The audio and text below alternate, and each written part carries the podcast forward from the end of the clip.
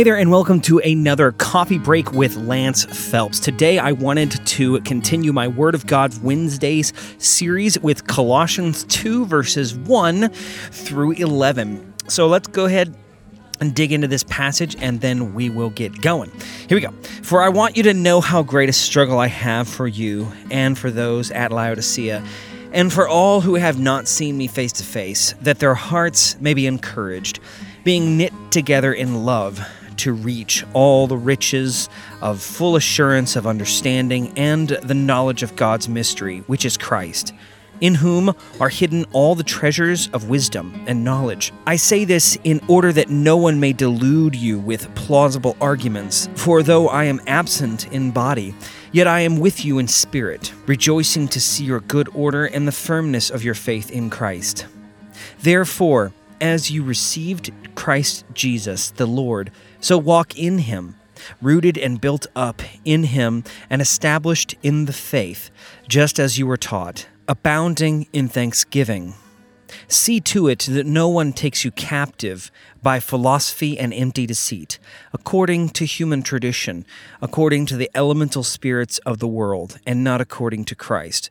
For in him the whole fullness of deity dwells bodily, and you have been filled in him, who is the head of all rule and authority. In him also you were circumcised, with a circumcision made without hands, by putting off the body of the flesh, by the circumcision of Christ.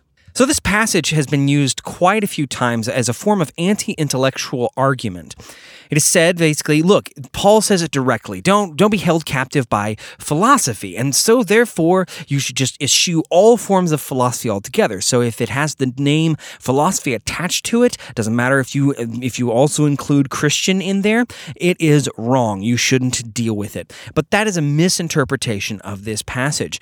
The fact of the matter is that Jesus Christ is the way, the truth, and the life. And while he was talking about salvation in that one instance. Nevertheless, the fear of the Lord is the root of all wisdom, is the, is the root of knowledge.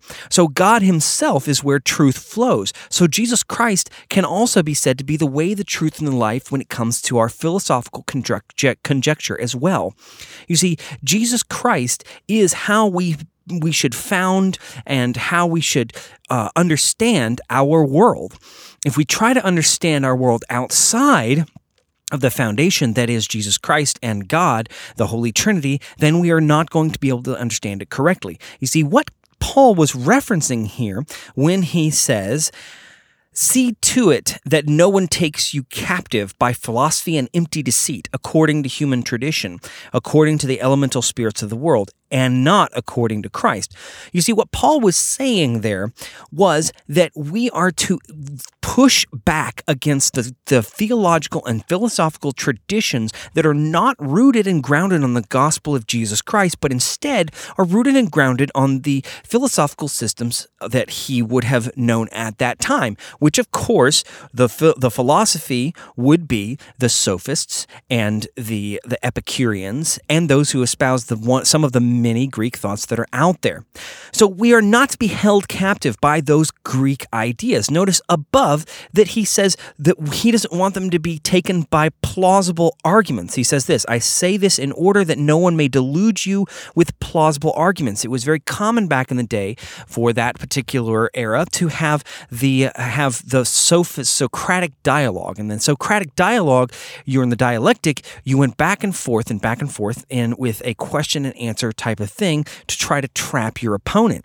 And of course, if you were not just simply stalwart in your belief, then there would be a sort of a rationalistic finagling you away from a certain belief system. But Paul is saying no, those belief systems are fundamentally flawed because while they can trick you with rhetorical arguments, something that uh, Aristotle argued extensively in his in his treatise on rhetoric, though they can trick you with re- with rhetorical arguments and make it feel like you're your system of thought is invalid. Nevertheless, if you see clearly, you can see easily that their system is actually the one that's based on empty deceit.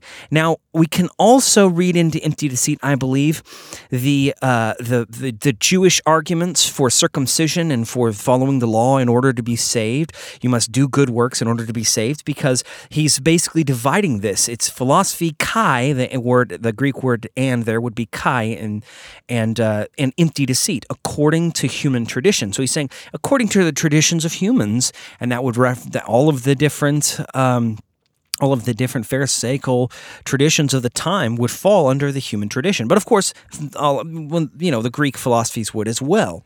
According, now, this is an interesting thing, things that he adds here, though.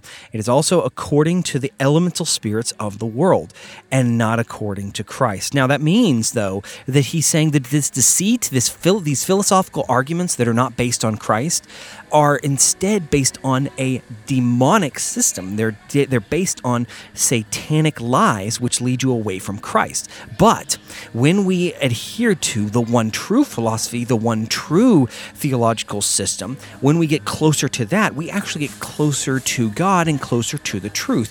We start to see God for more for more of who he is, and therefore we give him more glory and we adhere more to his wonderful systems of truth. And that that way, we are, as Christians, when we adhere to the system of truth that is based on Christ and not based on the human traditions, we grow in Christ. We grow in His, in our walk, which means that we are going to grow in good works and we are going to grow in our love of Jesus Christ. That's all I have for you today. Make sure to check out our website, divedeep.net, for more content, including blog posts, book reviews, and video content. If you like this podcast, help us out by leaving a five star review on iTunes and Google Play. Also, check out our main episodes of Dive Deep on the podcast feed and stream live on Facebook every other Thursday night at 7 p.m. That's at facebook.com slash dive deep podcast. We hope to see you there. Soli Deo Gloria.